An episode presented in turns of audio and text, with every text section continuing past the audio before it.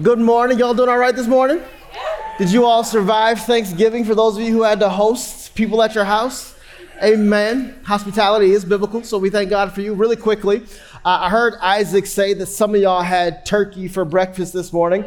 I just want you to know that immediately after service, there's prayer available for you. Um, you made that food on Wednesday, fam. It's Sunday. Like, time for that to go in the trash. Amen. All right.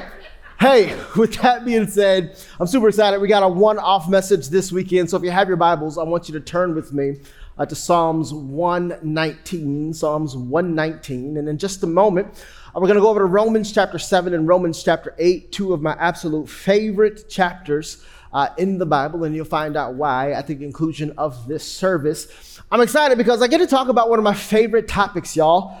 This morning, we have the opportunity to talk about sin.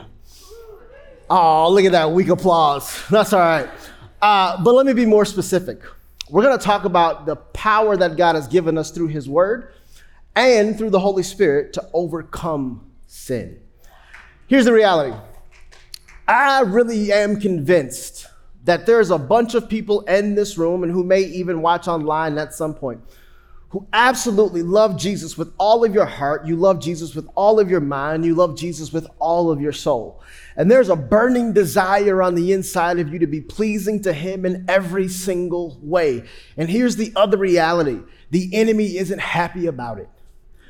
And as a result, he has been trying to attack you mentally and spiritually and get you to this place to where you fall into sin. As we all know, sin separates us from God. But here's what I've learned as I've journeyed this path myself. One of the things that I love and that I am so grateful for because of God's word and because of the Holy Spirit that dwells on the inside of us, you and I no longer have to be bound by sin, but are free in Christ. So, as a result, I want to preach a message entitled this morning, No Longer Bound. And it is my prayer for those of you who have been wrestling, who've been fighting this enemy, who have been fighting your flesh, trying to get it right, and you seem as if, or you feel as if you'll never be able to get it right, you need to know that the enemy is a lie. And Jesus went to that cross so that you can be set free. So before I take or say anything else, would you do me a favor? Let's come together as the body of Christ and let's just ask the Holy Spirit to rest with us and teach us, according to his word, how you and I no longer need to be bound. Hey, Holy Spirit, I thank you so much for your goodness and your kindness and your grace and your mercy and for the way that you walk with us and talk with us and are patient with us. And in this moment, I decrease and ask that you would increase. Would you hide me behind the cross? Let them not see and hear from me, but let them only see and hear from you. And I pray that the words that come out of my mouth would be anointed by you. Anoint me from the crown of my head to the soles of my feet and give me preaching power that only comes from you. But most importantly, Holy Spirit, would you do surgery on all of us, beginning with the man on the platform? We don't want to just be hearers of your word, but we want to be doers of your word. So, Lord, I thank you, I bless you, I praise you. And it's in Jesus' name we pray and give thanks. And everybody said, Amen. All right, here's how we're going to start this off. We're going to have a lot of fun. I need you to look to the person to your left. Look at him to your left. Now I need you to look at the person to your right. And here's what I need you to know this morning you are sitting next to a grade A sinner. Amen. Okay, you are sitting next to a sinner. And, and here's why you are sitting next to a sinner it's because all of us have this thing on the inside of us called a sinful nature. Somebody shout it real loud sinful nature. Now, some of you who are new to Jesus, you're like, what is that? Let me explain. I learned all too well, y'all, about what the sinful nature is by my son, who at the time was four years old. It was this time of year, it was Christmas time, and like most of us, we put up a Christmas tree and we got the gifts up underneath the tree. And uh, there's a rule in our house, which is you can't open your Christmas presents until Christmas morning. Okay? So I walk downstairs, it's a couple days before Christmas. I look under the tree and notice that one of the gifts under the tree was slightly open. So, as a good dad, I did my due diligence and first asked my wife, I said, Hey, honey, did you happen to open up this gift? She said, No, I didn't open up the gift. So, there's only one possible person left in our house at this time Who could have opened up this gift? And you know, you are really in trouble when your parents use your full government name. So I walk downstairs and I say, Brent Anthony Hatchett, bring your butt downstairs. And he starts walking downstairs, a little four year old self. And I say, LB, did you open up this gift under the tree? And so sweet and so innocent, y'all, he looks at his daddy in the eyes and says, No. At this point, obviously, you all know he's already lying. So I say, LB, I checked with your mom. Your mom didn't open this gift. I know I didn't open this gift, and for sure the Holy Ghost didn't open this gift. So, with that being said, did you open this gift? Now he knows he's caught red handed, and he says, Yes. So I said, Well, since you already halfway opened it, I want you to go ahead, and just open up the whole gift. So he, he opens up the whole gift, and you can see him smiling a little bit and say, You like the gift? You like the gift, don't you? Well, guess what? Now you got to give it away because you opened it up. No, don't be, ah, we practice generosity in our house, okay? I'm trying to teach him generosity, right? If he had to grow up in my house, we believe in spare the rod, spoil the child. Amen. He ain't getting none of that. He, he, you got to just give the gift away. Amen. Now, here's the deal, y'all. As I process this, though, I thought to myself, my son, who's four, who's so cute, who's so, you know, at four years old, they, they're usually the cutest between four and five. Like at four and five, kids don't talk back yet. They got good manners for the most part. Once they hit like seven, eight, nine, then they get a little smart at the mouth, all kind of stuff. He's still in this sweet, innocent age. And I'm asking myself, how in the world does my four year old naturally and instinctively know how to lie? Because here's the reality he never heard me or his mom lie, and we definitely didn't teach him how to lie. He just knows how to do it. And here's why he knows how to do it, y'all because he has a sinful nature. Psalm 51, verse number six, here's what it says that you and I were born into sin and shaped in iniquity. What does that mean? It means that the moment that you and I came out of our mother's womb, we had a natural proclivity towards sin. There's just something on the inside of us that makes us want to sin. But here's where it gets even crazier. I have learned in my journey through Jesus that in the pre cross days, you have no problem with sin. But then all of a sudden, you give your life to Jesus, you're saved, sanctified, filled with the Holy Spirit, but there's something on the inside of you that sometimes still wants to sin. And it's because even after salvation, we never get rid of and can't get rid of the sinful nature. But there's a conviction there because none of us who are believers in Christ, who love Christ with all of our heart, minds, and souls, actually want to be in a position to where we're sinning. So then the question becomes, what do I do? How do I change this? And let me tell you what you don't want to do.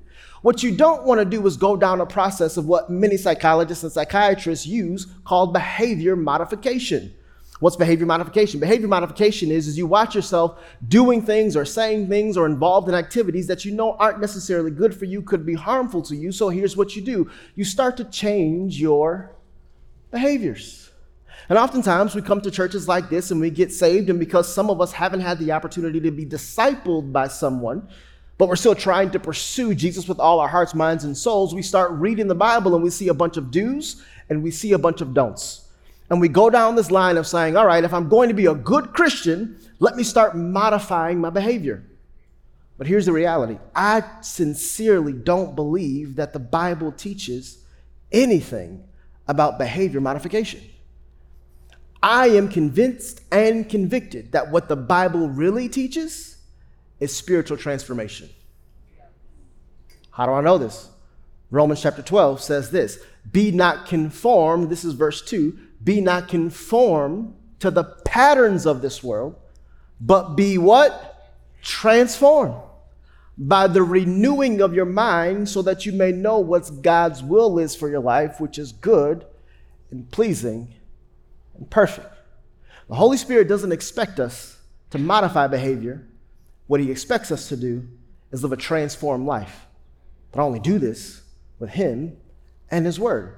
So, the message title again, No Longer Bound. Here's the first question How do I go down this process of being set free from sin and experiencing true transformation in Christ? Point number one you must hide God's word in your heart. Let me say it again. I thank you so much for that. Yep, I felt that from way over here. You must hide God's word in your heart. Let me invite you to Psalms 119. We're going to look at verses 9 through 16. Here's what the psalm writer says He says, How can a young person stay pure?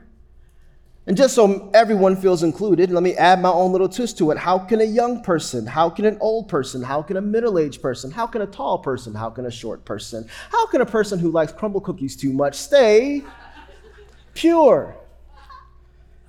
And here's what it says it says, by obeying your word. Verse 10, the psalm writer says, I have tried hard to find you. Don't let me wander from your commandments. But verse 11, I have hidden your word in my heart that I might not sin against you. Why is it so important, y'all, that we have God's word hidden in our heart? Here's what I've learned there are some times where people approach God's word, and when we read it, we don't read it for transformation. Sometimes we read it just for knowledge and information. And here's the reality. Let me just say, I don't think there's anything wrong from reading the Bible for knowledge and information.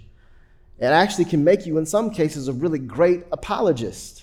In addition to that, this Bible is a book of history, it's a book of geography. There's many, many wonderful things about this book, but here's the problem. When you and I only read the Bible for knowledge and information, we never get to the point to where the things that we read, we actually start to live. And I am convinced God doesn't want you and I to just know His word, but He wants you and I to live His word. But the only way I'll ever be able to effectively live this word is if I allow the Holy Spirit to write it on my heart. Here's one of the promises I made to myself. I told myself that when I die and leave this earth, and my wife and my kids have to stand at my funeral and give words of acknowledgement about me. The ultimate dream is for my kids and my wife to be able to say, the same man you saw my daddy and you saw my husband on the weekend in the pulpit, he was a far better man in private. But here's the reality if you don't have this thing in your heart, it can be really easy to say one thing, but then completely and totally go do another thing. Holy Spirit gave me a cheat code three years ago for the ability to actually live this out, and it was a prayer. I was, it was 2020, I was sitting at home getting ready to go to work, and I was reading my Bible, and out of the blue, I said this prayer, and I've been saying it every single time I read my Bible since then. And the prayer is simply this God, would you let the words that are written in your word be written on my heart so that I may live them out. And to this day, I still say that prayer every day. Prayed it this morning. God, would you let the words that are written in your word be written on my heart so that I may live them out? Here's the truth of the matter some of us still struggle with sin because we haven't filled ourselves with God's word. Here's the reality you know without a shadow of a doubt that right before you fall into the quote unquote sin, whether it's the text message between 11 a.m. and 2 p or 11 p.m. and 2 a.m., or whether it's the temptation to overeat, you all know that right before you fall into it, the Holy Spirit is speaking to you and saying, Now you know you need to get out of this drive through. See, some of y'all, it took a little second to catch it, but you caught it. Amen. But for other people, hey, you know you should have been blocked him or blocked her from your contacts list. Why do you keep why do you keep playing with it? But here's the problem. When those moments happen, what I've learned most often is instead of us trying to hide with God's word, we tend to hide from God's word. And if you listen to what the psalm writer says in the rest of the Psalms, he is trying his hardest to never hide from God's word, but he's trying to hide with God's word. Here's what he says in verse 12 I praise you, O Lord. Teach me your decrees. I've recited aloud all the regulations you have given us. I rejoice in your laws as much as in your riches. I will study your commandments and reflect on your ways. I will delight in your decrees and not forget your word. Here's what I love about the psalm writer that I see. Y'all, he is hungry for God's word. And the reason why he's hungry is for God's word because he understands that God's word is nourishment to his soul. And if God's word is nourishment to his soul, let me ask you all this question. How many of you all would volunteer right now to only eat one meal per week? Anybody want to take that up for the next 12 months? Just one meal per week. You eat Wednesday at noon. Anybody want to take that one? I don't see a single taker. Here's why you won't take that. You won't take that because you know that that's not good for your body. You wouldn't be able to perform at an optimal level if all you had was one meal per week. So now let me flip it. Then why do you only read this one time per week?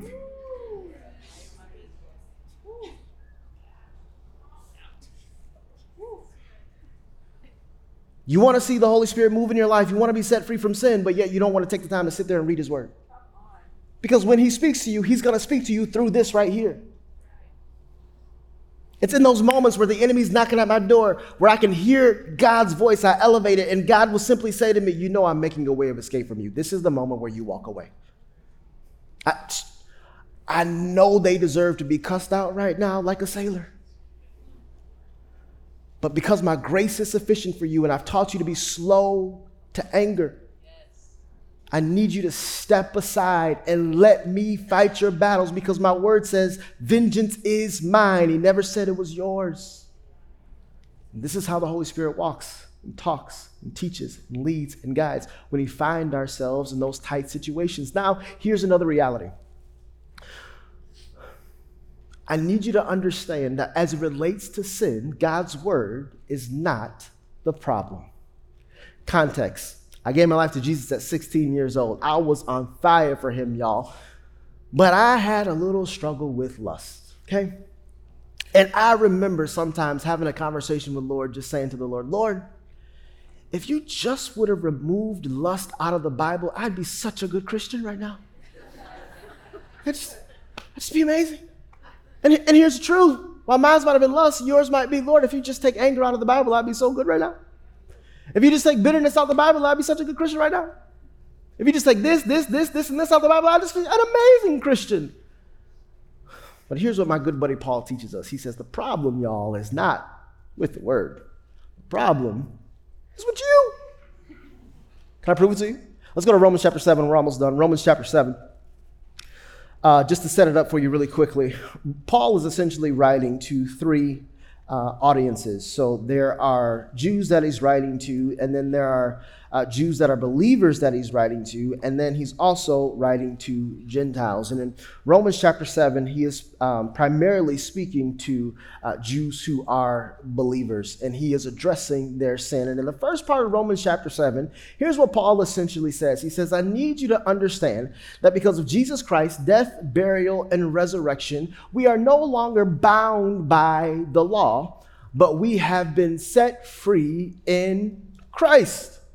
That's good news. Matter of fact, if you're a brand new believer, I would encourage you to take some time before the end of the year to read through the book of Romans because it is the most beautiful book that explains the gospel in totality. So here's what he says in Romans chapter 7, the first part. But then in the second part of Romans chapter 7, here's what he goes on to say. But I also need you to know that just because we have been set free from the law, it doesn't mean that the law was bad. As a matter of fact, God's word was spiritual and good because it lets you and I know how much we actually need God. Your translation. Here's what Paul's basically saying this Bible isn't bad, this Bible works like a mirror. It shows you where you are, but also where you can improve on. And for those of you who have been saved long enough, my barber, he and I were talking yesterday. He was like, What are you teaching on this weekend? And I told him, I said, Yeah, man, sometimes you'll sit down and you'll read the Bible, and then he finished the sentence. At other times, the Bible will read you. I said, Amen, brother. You better, you want to preach this weekend? Um, but it's the truth. The Bible works like a mirror. Let me give you context to make it plain for you. Um, so one of my mentors, he's been, he he has challenged me like I have never been challenged before.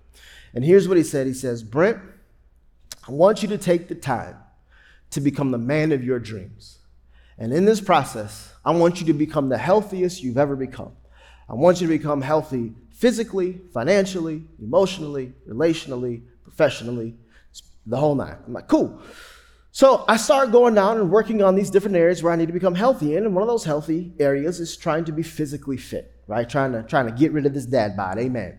Um, so uh, from I would say about 90 days, right about 90 days, y'all. I'm so I'm so proud of myself. My wife is sitting over there somewhere, so if she lies, she can call me out now. Uh, I go to the gym Monday through Friday at 5 a.m. and I haven't missed since I joined this gym. I'm just hallelujah. Now, full transparency, we without question backslid this Thursday and Friday. So y'all pray my strength in the Lord. We're, we way backsliding, too much banana pudding, but we're gonna get on it tomorrow morning. Um, but here's the deal. I like to sometimes measure my progress. And sometimes the scale doesn't tell the whole story. So here's what I'll do. I'll look in the mirror and I'll be like, damn boy, your pectoral muscles, they look kind of good, fam. But then there are other times I'll look down at my stomach and be like, boy, you got a long ways to go, fam. You got, you got, you got a long ways to go. Why am I saying this? It's the same thing with God's word. Sometimes you can read this Bible and say, you know what, I'm actually not doing too bad in the area of trusting in God. But I've got a whole bunch of margin of growth in the area of forgiving those who have offended me. I've got a whole big margin of growth in the area of generosity. That's what happens in God's word. So, this is what Paul is saying. Paul is basically saying, listen, the trouble is not with God's word, the trouble is with you. And here's what Paul goes on to say. He says this in Romans chapter 7, beginning at verse number 14. He says, So the trouble is not with the law, for it is spiritual and good. The trouble, and Paul talks about himself. He says, The trouble is with me, for I'm all too human a slave to sin. I don't really understand myself, for I want to do what is right, but I don't do it. Instead, I do what I hate. But if I know that what I am doing is wrong, this shows that I agree that the law is good. So I'm not the one doing wrong. It is sin living in me that does it. Let me pause here. I'm encouraged by this. And here's the reason why I'm encouraged by this. Y'all, Paul, in my opinion, is probably the second most influential believer that has ever walked planet Earth next to Jesus. To this day, we are still reading his letters. He wrote two thirds of the New Testament for us. And during his lifetime, he planted more churches than anyone. He was raising up disciples like crazy, and he died for the church. His story was completely and totally redeemed, but might I also add, despite all the stuff that he did, Paul also struggled with sin. Paul had a sinful nature. And I just rejoice in the fact that he was open and honest and transparent enough to write out how much he actually struggled with sin. I'm gonna read out what Paul says about his struggle with sin, and I'm not trying to be too funny, but the reality is, is when you read this text, it's almost like Paul is struggling from spiritual schizophrenia. Listen to it. Here's what he says. He says, And I know that nothing good lives in me that is in my sinful nature. I want to do what is right, but I can't. I want to do what is good, but I don't. I don't want to do what is wrong, but I do it anyways. But if I do what I don't want to do, I'm not really the one doing it. It is sin living in me. That does it. I've discovered this principle of life that when I want to do what is right, I inevitably do what is wrong. I love God's law with all my heart. But there's another power within me that is at war with my mind. This power makes me a slave to the sin that is still within me. Oh, what a miserable person I am. Who will free me from this life that is dominated by sin and death? Let me pause before we go to verse number 25. Here's the reality. You and I have the Holy Spirit, and here's what the Holy Spirit does the Holy Spirit convicts. But we also have an adversary, and here's what the adversary does he condemns. And there's a major difference between conviction and condemnation. What's the difference? Conviction comes from the Holy Spirit when He sees us in our wrongs, but He convicts us because He loves us. And as a result, He sees us in our sin, but He convicts us because He doesn't want us to stay there. It's His aim to pull us out of our sin. But the adversary, what he does is he condemns you He says, Oh, you had an affair? Well, now you're an adulterer, and that's who you are. And he puts this label on you. And if you listen too long to the condemnation of the enemy, here's what ends up happening you start condemning yourself. This is why Paul has language that says, Oh, what a miserable man I am. And can I just give some encouragement and slight correction to some of you in this room who find yourself in the same struggle that Paul was in, the same struggle that I found myself in in one season of life? And here's the reality don't do the enemy's job for him. There's no reason for you to beat yourself up because of your sin. It's a reason why I had you look to the person to your left and look to the person to your right, because the thing you struggle with, they probably struggle with too. And if they didn't struggle with that, they struggle with something else, but they struggle with something. And if they can't admit that they struggle with something, here's what they struggle with they struggle with self righteousness. Because all have sinned and fallen short of the glory of God. So, what does Paul go on to say? He goes on to say this I'm so grateful that he didn't stop at verse 24. Verse 25, he says, Thank God the answer is in Jesus Christ our Lord. So you see how it is. In my mind, I really want to obey God's law, but because of my sinful nature, I am a slave to sin. But now here's where the good news begins Romans 8, verse 1. He says, So now there is no condemnation for those who belong to Christ Jesus. Meaning, I don't care what you did last night. I don't care what you did last week. I don't care about the thought that you have in your mind right now because of Jesus Christ's death, burial, and resurrection on that cross, and because he got up out of that grave. You are no longer condemned, but you are set free in Christ. There is now no condemnation. And then he goes on to say, Because you belong to him. The power of the life giving spirit has freed you from the power of sin that leads to death. Verse 3 The law of Moses was unable to save us because of the weakness of our sinful nature. So God did. Every time I read this, Rick Ross' voice just be screaming in my head. Y'all pray for me. If you don't know who it is, please don't Google Rick Ross. You just you don't you don't you don't need to know. Okay. So God did what the law could not do. He sent his own son in a body like the bodies we sinners have. And watch this. And in that body, God declared an end to sin's control over us by giving his son as a sacrifice for our sins.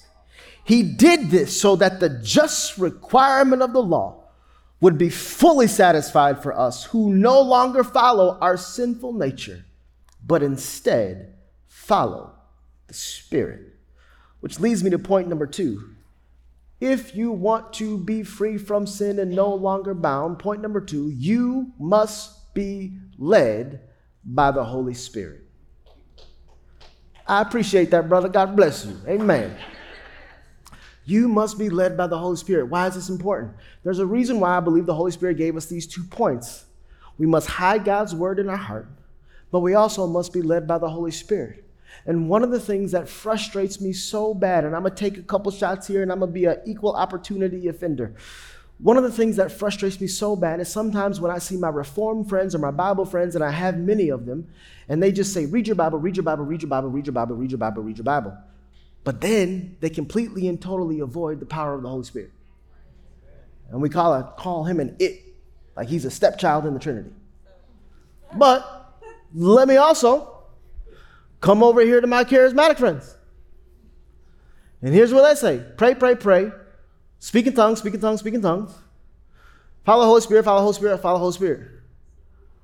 But you don't read your Bible, so you don't know His Word. And here's what you need to understand because I've met some people who speak in tongues and can be wicked.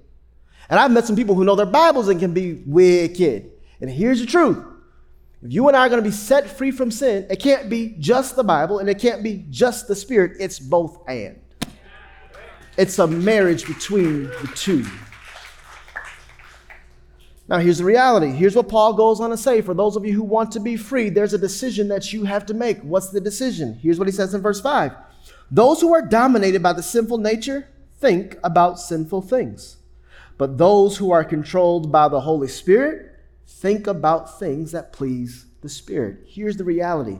For those of us who are trying to overcome whatever the proclivity of sin or our flavor of sin is, I know for a fact that there is consistently a war in your mind. And here's what I also know while you cannot control the thoughts that come in your mind, you can control the ones that stay there. So as a result, I have to lean into God's word and lean into the Holy Spirit and ask Him in those moments, God, I need you to cleanse my mind. Help me to meditate. And this is why the psalm writer says, On your word do I meditate day and night.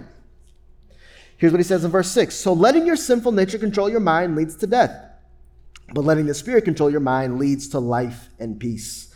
For the sinful nature is always hostile to God. It never did obey God's law, and it never will. That's why those who are still under the control of their sinful nature can never please God. But I got good news for us, Pillar.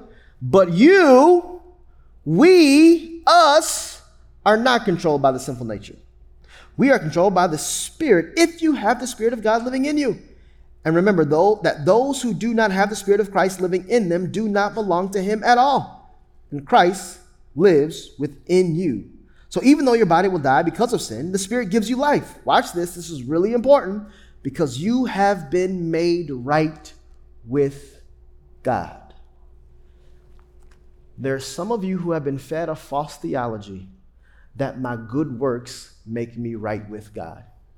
And let me kill that now. Scripture teaches us that our righteousness is as filthy rags. When Jesus died on that cross, here's what he did He declared you righteous. You have imputed righteousness. The reality is, there is nothing more you can do in your walk with Jesus to be any more right with him. I could, I could tomorrow try to preach a message and a thousand people get saved. I'm no more right than the person who preaches a message and only five people get saved.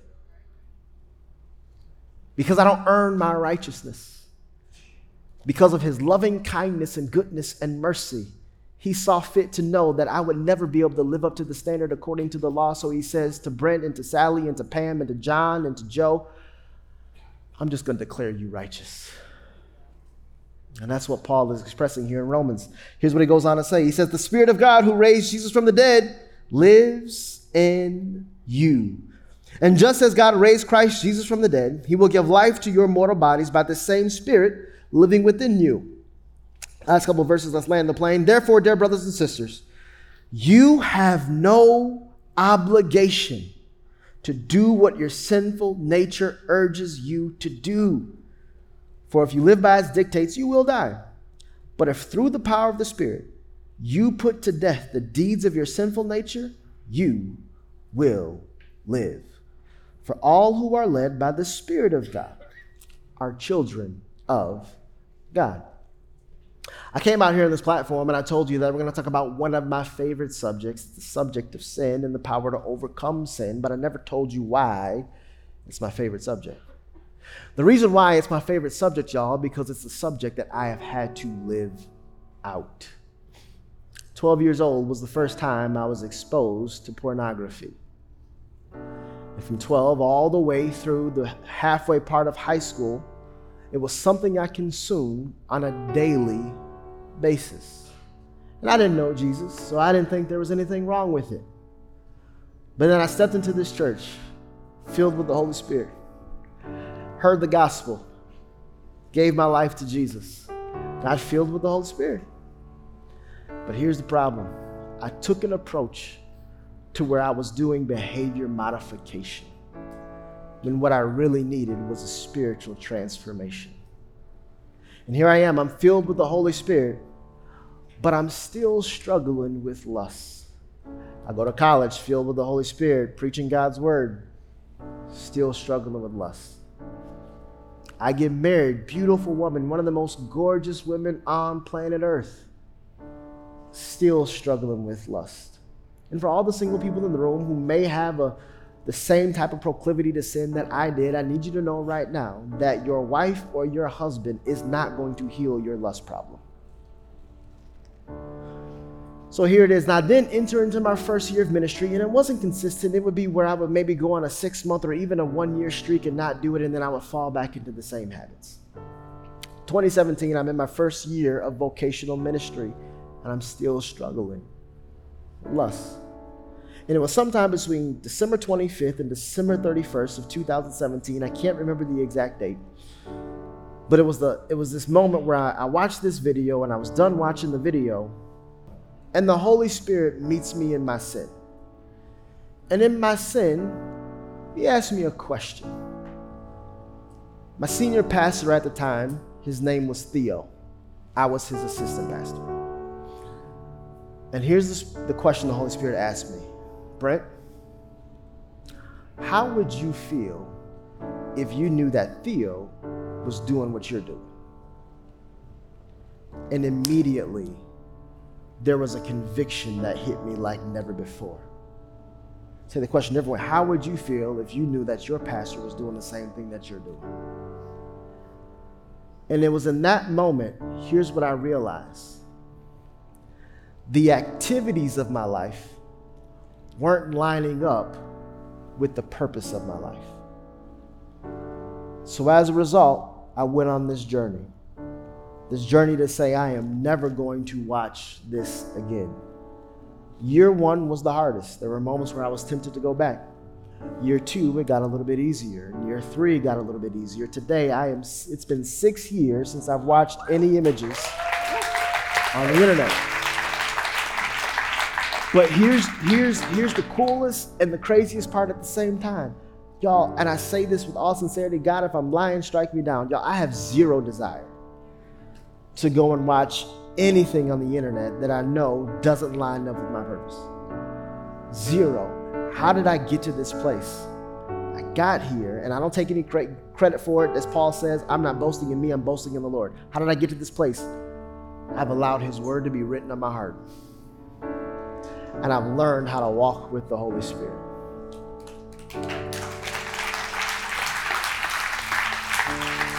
So, as we get ready to stand and be dismissed, all right, let me say it again. As we get ready to stand and be dismissed, there we go. Amen. I want to take a moment and I want to pray for you. And here's how I want to pray I want to pray the same prayer over you that I've prayed for me. Because here's the thing all of us have a thing. Mine's was lust. Yours might be gluttony. Yours might be anger. Yours might be bitterness. Yours might be unforgiveness. We've all got a thing. Okay? So I'm going to pray for you as if I were praying for me because it worked.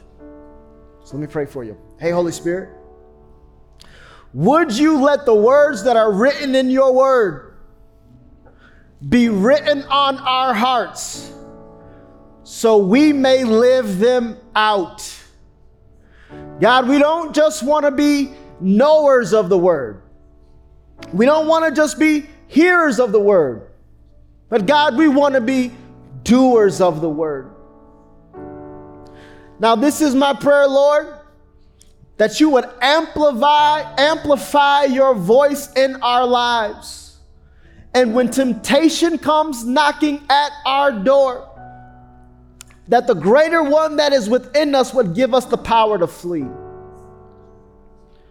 I also want to rejoice. I want to rejoice in this moment, Lord, because your word says that we are more than conquerors in Christ Jesus. And I want to rejoice because your word says that he who the Son has set free is free indeed.